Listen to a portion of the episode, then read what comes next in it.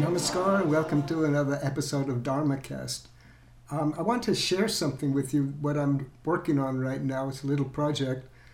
Part of the Anandamarga philosophy, which I have been explaining in DharmaCast, concerns the social sphere, how we can build a proper human society. And my guru, Sri Sri Anandamurti, writing under his civil name P.R. Sarkar, delivered a very great proposal about how we can go beyond capitalism and create a society that respects the individual and also the collective. Because in, in capitalism, it's been all wrong. Everything's been focused on the individual. And in, in some of the experiments in Marxism and um, in its applications, everything was, the emphasis was placed on the state. So the idea of, of the proposal of my guru, Sri Sri Anandamurti, is that we should have a, a system which is balanced and it would have a, it's a very great uh, structure that he proposed of small businesses that would be privately owned, but they, they're kind of small.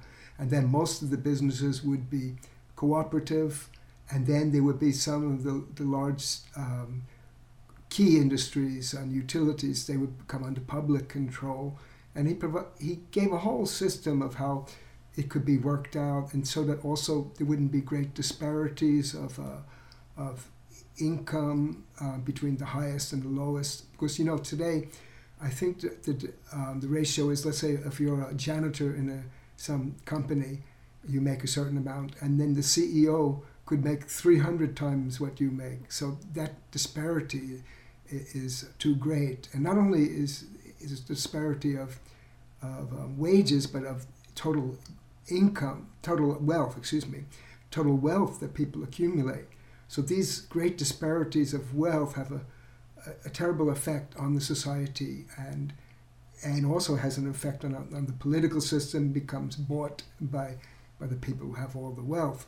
So my guru proposed a, a system, it's called the progressive utilization theory, and it, it, it irons out all of these things of um, of um, how to structure the economy, how to how to give incentive to people, but yet not let people to get more than they need, you know, more than more than is socially good. So all the answers are there. So what I'm doing now is I'm writing a little booklet um, explaining this. But the thing about it is that um, I'm I'm addressing this booklet, uh, this uh, explanation towards people who would not necessarily coming to my, the um, the table with a spiritual outlook. You know, so that's the whole problem because this philosophy begins with spirituality. And why it begins with spirituality?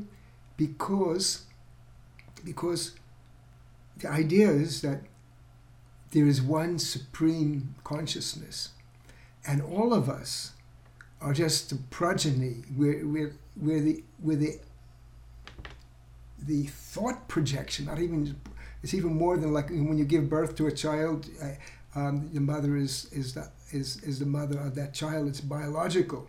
But here, the tie is even more than biological because we are the thought projection of that supreme consciousness. And this universe is just like we're all in the same family, the same household, and we should share this universe together.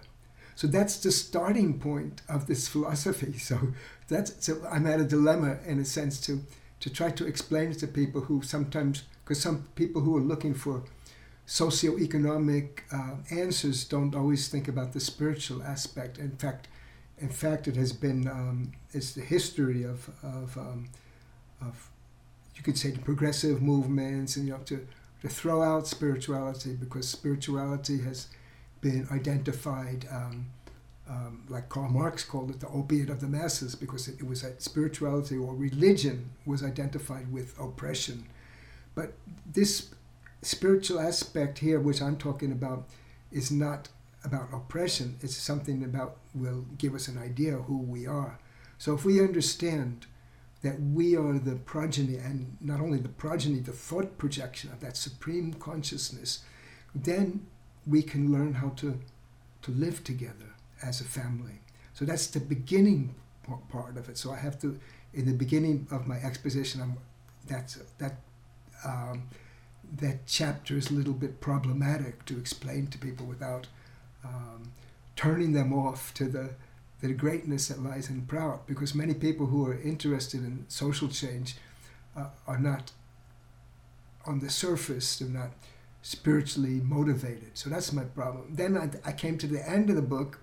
and the end of the book, I'm writing about the basic thing in the end is that humanity should unite as, as one. You should have even a common constitutional structure, world government, and, and we should have some common ideal because we need an ideal if we want to be united because humanity is fragmented now into warring factions, whether it be races and religions and clans and tribes and linguistic groups and so many um, what guru calls fissiparous tendencies. Yeah, we we have te- there are so many tendencies which break up humanity. So then at the end, there's a concept called the cosmic brotherhood, and once again, it's a spiritual idea that since we are all members of this uh, cosmic society, this cosmic family. We have to live together, and that's why we have to establish um, a common constitutional structure, a common penal code, um, a different kind of, and economic guarantees to all the people. So these are the elements of what is called the cosmic brotherhood. So you see, the beginning starts with spirituality, it ends with spirituality. And also, my guru once said that to solve any social problem, the starting point is love. So this is the, the key. So today we're faced with many crises of humanity. And you might think that maybe you have to get a degree in economics to figure it all out or, or, or, or in biology or whatever. No, you have to start out with love. And when you finish, it will end in that love. So that's that's what I'm trying to explain to people that everything if we want to change the society it starts with love and it starts with a, a, spiritual outlook. And if we want to unite the society it also involves love and a spiritual outlook. So anyway i think that you people who are tuning into dharmacast uh, you're already on that channel and you'll know about that. There's one more thing though about that. It's important that this concept whether it be understanding our place in the universe and the cosmos, uh, understanding that we're members of a cosmic family, it's not an easy concept. And the only way to um, to understand that is to to practice the meditation. Of course, one part, a key part of that, is what we call a perennial source of inspiration. So you may it sounds good oh you're all part of we're all one we're all one you heard that right but to feel that you are all what we are all one, and to act like we are all one, then you need a constant reminder, a constant inspiration, perennial. It doesn't end. That's what perennial means. So, what is the perennial source of inspiration? It's our daily practice of meditation. So, anyway, I'm trying my best to um, explain these concepts because I want the world to have a better system. You see now everything is crumbling. The economic systems and the governmental systems are not capable of protecting us from harm. So we need something better.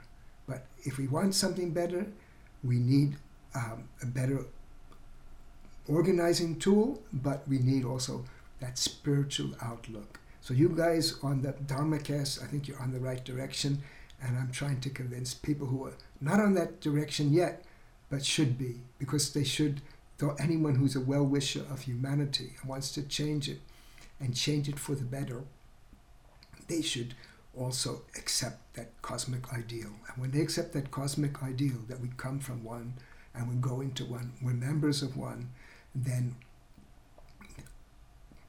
then the human society will be on its way to healing.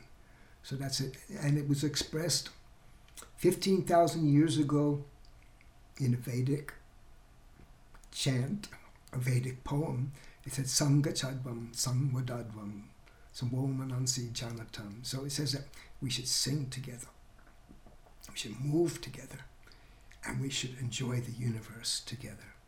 So, this is what we should do. Do your meditation and persevere through these difficult times and um, and this cosmic society and this cosmic brotherhood, cosmic sisterhood will be established in our hopefully in our lifetime. So that's all I want to say. Namaskar. Come back for another episode of DharmaCast soon. Thank you and namaskar.